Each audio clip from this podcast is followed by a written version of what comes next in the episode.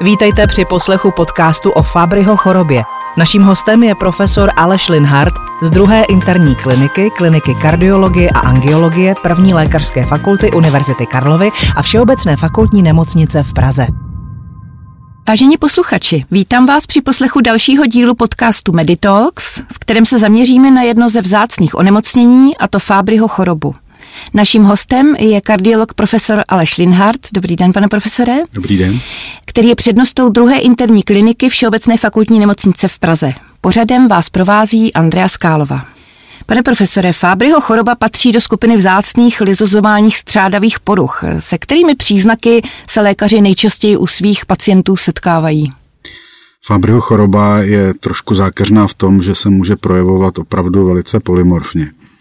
Máme takzvanou klasickou formu, která začíná opravdu velice časně v dětství. Většinou u chlapců se projevuje hůře než u dívek, protože chlapci jsou nositeli pouze jednoho X chromozomu a Fabrio choroba je vázaná na X chromozom. A začíná to zpravidla bolestmi v akrech, které neúplně správně označujeme jako akroparestézie objevují se gastrointestinální příznaky, pak se může objevit výsev eh, takových červenavých lézí nebo červených lézí, například na předloktích, kolem pupku, na genitálích. Ty léze nesvědí, ale mohou občas krvácet. Objevuje se porucha pocení, intolerance námahy a pak teprve v dalším průběhu toho onemocnění se objevují orgánové poruchy a to je především snížení renálních funkcí, proteinurie, rozvoj srdečního postižení, neurologické komplikace a těch projevů může být ještě celá řada. A pak existuje pozdní varianta té choroby, která se může projevovat většinou onemocněním srdce.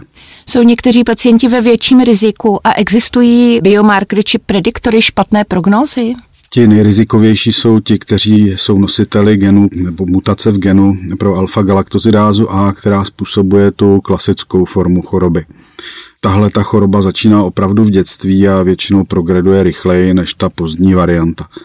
Tihle ti pacienti mají také větší hladiny biomarkerů a my používáme většinou v současné době LISO GB3, to je globotriazylceramid deacylovaná forma tohoto globotriazylceramidu, to se ukázalo jako velice dobrý marker závažnosti choroby a také to predikuje její rozvoj, ale samozřejmě máme i celou řadu klinických prediktorů, takže víme, že ti, kteří mají pokles renálních funkcí, tak na tom budou do budoucna hůře i stran onemocnění srdce.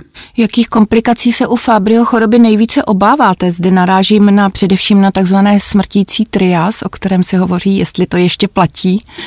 Stále to platí, protože neléčená Fabrio choroba vede k ukrácení života především mužů o až 20-25 let proti očekávané prognóze eh, života v obecné populaci. Těmi smrtícími chorobami je především onemocnění ledvin, kdy se objevuje nejdřív proteinurie, následně pokles renálních funkcí a řada mužů končí na dialýze po 30. 40. roce věku. Ta druhá oblast, které se obáváme, jsou neurologické komplikace a objevují se ikty, které mohou být poměrně časné a máme i pacienty, kteří měli první mozkovou cévní příhodu po 20. roce věku. A nakonec jsou to příznaky a komplikace z onemocnění srdce, což se může projevit například srdečním selháním, poruchami srdečního rytmu a náhlou srdeční smrtí. A co je ten společný jmenovatel, který posléze může vést až k tomu multiorgánovému selhání? Ta společná charakteristika Fabrio choroby je především střádáním substrátu, to je ceramid, který za normálních okolností je degradován právě alfa-galaktozidázou A. To je enzym, který u našich pacientů chybí a nebo je defektní a jeho aktivita je různým způsobem snížena a může i úplně, úplně chybět. Tohle střádání vede k buněčnému poškození a na úrovni srdce se setkáváme se střádáním prakticky ve všech buňkách, které to srdce tvoří, což vede ke zbytnění srdeční svaloviny, vede to k chlopením onemocněním, vede to k poruchám převodu, eh, vede to k rozvoji srdečního selhání a poruchám srdečního rytmu. Na té úrovni neurologické se setkáváme také s tezaurací a ta tezaurace ne přímo, ale měrně komplexním mechanismem vede ke vzniku neurologických potíží. To jsou zaprvé ty už zmíněné akroparestézie, což je vlastně projev periferní neuropatie, ale to nebezpečné jsou mozkové cévní příhody, zejména v oblasti cirkulace v zadní jámě lební. A na úrovni ledvin to strádání postihuje například podocity a vede to k poškození glomerulu, k proteinury, k renální insuficienci a ke konečnému selhání ledvin. Jestliže je zde takové široké spektrum příznaků, eh, kteří odborníci tedy nejčastěji nemoc zachytí a jak vlastně dlouho asi trvá průměrně, než se ta diagnóza zjistí? Bohužel musíme konstatovat, že to trvá často velice dlouho. V průměru kolem 10-12 let, než se začne myslet na to, že by se mohlo jednat o nějaké vzácné onemocnění a že by se mohlo jednat třeba právě o Fábryho chorobu. Trochu lépe jsou na tom ti, kteří mají postiženého člena rodiny. Tam se dobereme diagnózy samozřejmě daleko dříve. Ale je pravda, že naši pacienti bloudí často od jednoho odborníka k druhému, než někdo zbystří a začne přemýšlet o Fábry o chorobě. V České republice jsme na tom poměrně dobře, protože o ní hovoříme poměrně často a dlouho a máme velmi výkonné centrum pro Fábrio chorobu ve Všeobecné fakultní nemocnici, takže naši lékaři na Fábrio chorobu myslí častěji. A jsou to různí odborníci, máme pacienty, kteří byli diagnostikováni dermatologi, pacienti, a těch není málo, kteří byli diagnostikováni kardiologi, nefrologi v rámci různých screeningových programů, ale je třeba zajímavé, že na diagnózu Fabrio choroby pomyslel třeba i psychiatr.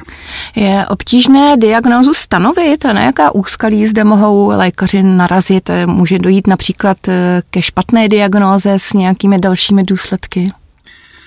Setkáváme se velice často, že pacienti bloudí s jinou diagnózou a těch diagnóz je celá řada od diagnóz revmatologických přes neurologické až po ty kardiologické. Tam typicky třeba se jedná o diagnózu hypertrofické kardiomyopatie. Ta diagnóza je komplikovaná právě v tom, že je potřeba na chorobu pomyslet a pak už to ale není zas tak složité. Buď lze pacienta odeslat přímo do Centra pro Fábryho chorobu, anebo díky firmám, které vyrábějí enzym substituční terapii, máme k dispozici poměrně jednoduché kity pro odběr suché kapky a tyhle ty kity lze zaslat do laboratoří, které se diagnostice věnují.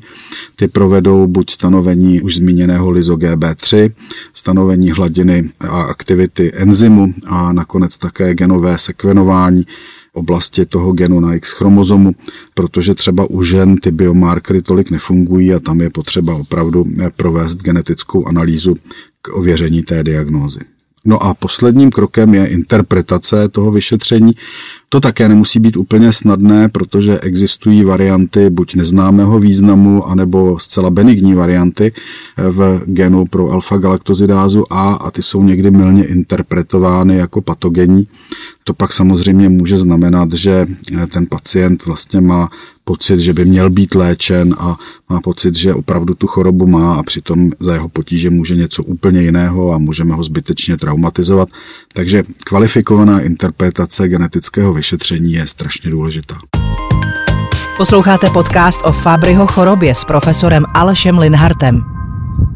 Pojďme se posunout ještě více k léčbě. Standardním léčebným postupem u Fábryho nemoci je enzymatická substituční léčba, jak jste se ostatně už zmínil.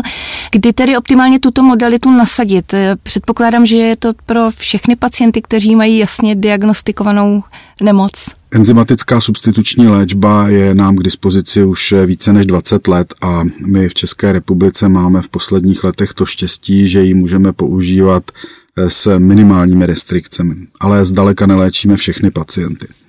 Už jsem zmínil, že muži, kteří mají jenom jeden X chromozom, jsou ti, kteří jsou více postiženi a tam se k té léčbě uchylujeme daleko častěji než u žen.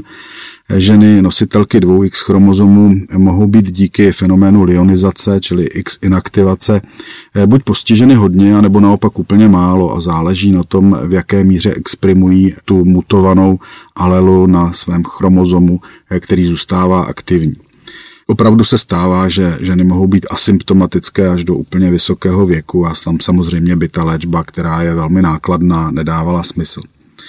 S ochotou léčíme zejména muže, kteří mají tu klasickou variantu, kteří tedy jsou nositeli toho multiorgánového postižení. Tam ta léčba je opravdu jasně indikována a my víme, že je schopná zpomalit progresy onemocnění poměrně značným způsobem. Ještě bychom měli dodat, že kromě enzymatické terapie, která dodává v podobě krátkých infuzí jednou za 14 dní ten chybějící enzym. Máme k dispozici v posledních letech i takzvaný šaperon, to je malá molekula migalastat, která je k dispozici ale jenom pro okruh pacientů, kteří jsou nositeli takzvané amenabilní mutace. Mutace, která odpovídá právě na terapii migalastatem.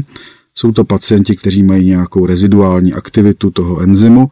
Ten enzym je degradován v průběhu procesingu v buňce a migalastat tomu zabrání a dovede ten špatně složený enzym až do lizozomu. Takže i tady ta léčba je možná. Výhodou je, že to je léčba perorální, nevýhodou je, že je určená jenom pro část pacientů. Jak pacienti substituční léčbu snášejí nebo veškerou léčbu, kterou dostávají? Samozřejmě každá terapie má své nežádoucí účinky a e, ty nežádoucí účinky mohou spočívat buď v tom, jak je ta léčba náročná pro pacienta z hlediska logistického, organizačního, ale i psychologického. A druhá část těch nežádoucích účinků může spočívat v tom, že dodáváme přeci jenom do těla cizorodou bílkovinu, protože řada pacientů vlastně ji nezná a může proti ní vytvářet nějaké protilátky.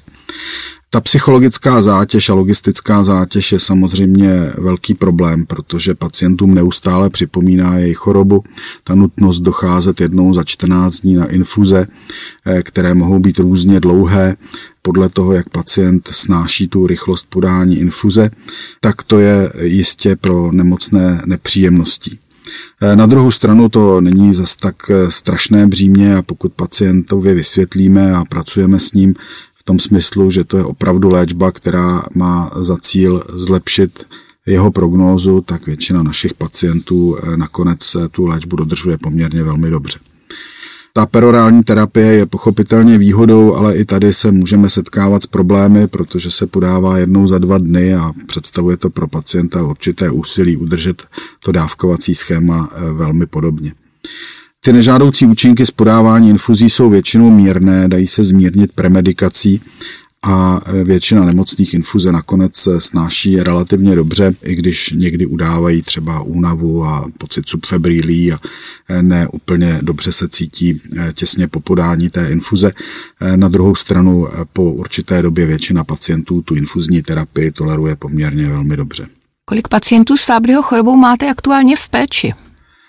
Naše centrum v současné době sleduje přes 200 nemocných eh, s Fábryho chorobou. Eh, naším centrem ale za ta léta, která máme to centrum na naší klinice, prošlo více jak 250 pacientů. Někteří pochopitelně už nejsou mezi námi. My jsme ale byli svědky toho, že nemocní, kteří statisticky měli prognózu, eh, která predikovala jejich dožití, řekněme, v rámci pěti, deseti let jejich prognózy, tak s námi zůstali v centru 20 let a víc. Takže jsme rádi, že skutečně vidíme, že ta terapie dává smysl, že to pacientům prodlužuje život, ale na druhou stranu tady platí, že čím dříve začneme léčit a čím dříve je ta diagnóza stanovena, tak tím lépe se můžeme s chorobou vypořádat, když v současné době definitivní léčbu zatím opravdu k dispozici nemáme. A jsou nějaké odhady, kolik by mohlo být v současnosti v České republice nerozpoznaných případů a jak tyto pacienty eventuálně oslovit, aby oni sami na tuto možnost mysleli? Je poměrně složité udělat odhad, kolik pacientů tady je a jak ty pacienty najít. Je pravda, že tím, jak se o Fabrio chorobě hovoří, tak se na ní také častěji myslí a diagnostika stoupá a také pacientů přichází víc a víc i do našeho centra k provedení té konečné diagnózy a diferenciální diagnózy. Určitě tady je dva až třikrát tolik pacientů, kteří by zasluhovali naši péči, než kolik jich reálně vidíme. Ale je potřeba také říci, že řada těch pacientů se schovává pod diagnózami, kde opravdu je to složité bez systematického screeningu. Já už jsem zmínil, že někteří pacienti jsou sledováni pod diagnózou hypertrofické kardiomyopatie. A tohle je diagnóza, která vlastně stojí na tom, že prokážeme sluštění myokardu a je celkem jedno v kterém teritoriu a jakého charakteru. A pokud nemyslíme na to, že bychom měli udělat diferenciální diagnózu i ve směru k Fabryho chorobě, tak se dá velice jednoduše přehlédnout. My jsme dokončili před dvěma lety screening, který organizovala Česká kardiologická společnost eh, s podporou firmy Sanofi Genzyme, která nám poskytla kity pro diagnostiku a zjistili jsme, že asi 1% našich pacientů, kteří mají diagnózu hypertrofické kardiomyopatie, tak má ve skutečnosti Fabryho chorobu. A jsou to pacienti, kteří eh, dneska jsou všichni léčeni a kteří by určitě bez toho, aby se dělal systematický screening té diagnoze unikli. Určitě v řadě diagnóz pomáhají pacientská združení. Chtěla bych se vás také zeptat, zda spolupracujete například se združením META či jiným ještě pacientským združením, které může pomoci právě nemocným, kteří již mají diagnostikovanou Fabryho chorobu. Naši pacienti jsou rádi, když se mohou podělit o svoje zkušenosti s jinými nemocnými a jsou také rádi, když jsou zavzati do nějaké iniciativy, kde cítí podporu. Pacientská združení jsou v tomto směru velice důležitá. Združení META je to, kde našli naši pacienti zatím útočiště. My jsme velice rádi a za tu spolupráci moc děkujeme, protože nebylo úplně jednoduché pacienty s Fabrio chorobou zaškatulkovat. Ona ta choroba je vlastně choroba dospělých, zatímco většina metabolických poruch eh, se projevuje v dětství. Takže oni jsou trošku výjimeční v některých směrech a my jsme rádi, že ta spolupráce tady je a určitě se těšíme, že bude pokračovat. Jaké hlavní informace by si měli lékaři, posluchači odnes z tohoto rozhovoru? Myslím si, že je potřeba si uvědomit, že vzácná onemocnění ve skutečnosti vzácná nejsou, protože těch vzácných onemocnění je celá řada. Ale jenom pro malé procento z nich máme nějakou terapii. Tady máme to štěstí, že pro Fabrio chorobu terapie už existuje a řada léčebných strategií je ve vývoji. Naši pacienti do budoucna mají perspektivu toho, že pro ně budou k dispozici nové enzymy, že se možná dočkáme i genetické terapie. Je tedy dobré, aby o své chorobě věděli. Myslím si, že je důležité se zaměřit jednak na ty pacienty, kteří mají potíže v dětském věku, kteří bloudí od lékaře k lékaři s akroparestéziemi, s, těmi, s tou periferní neuropatí, s angiokeratomy, s poruchou pocení, s poruchou třeba, která se týká eh, různých gastrointestinálních symptomů. A tady je potřeba na chorobu prostě jednoduše myslet.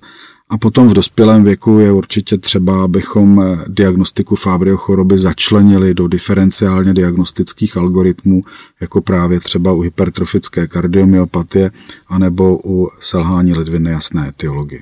S profesorem Alešem Linhartem, přednostou druhé interní kliniky Všeobecné fakultní nemocnice v Praze, jsme hovořili o významu včasné diagnózy Fábryho choroby a centrové léčby. Děkuji vám, že jste přijal pozvání do našeho pořadu a s vámi kolegové se těším na slyšenou při poslechu dalších dílů podcastu Meditalks. Moc děkuji za pozvání a těším se někdy příště. Partnerem podcastu je společnost Sanofi. Všechny podcasty Meditalks najdete na www.prolékaře.cz.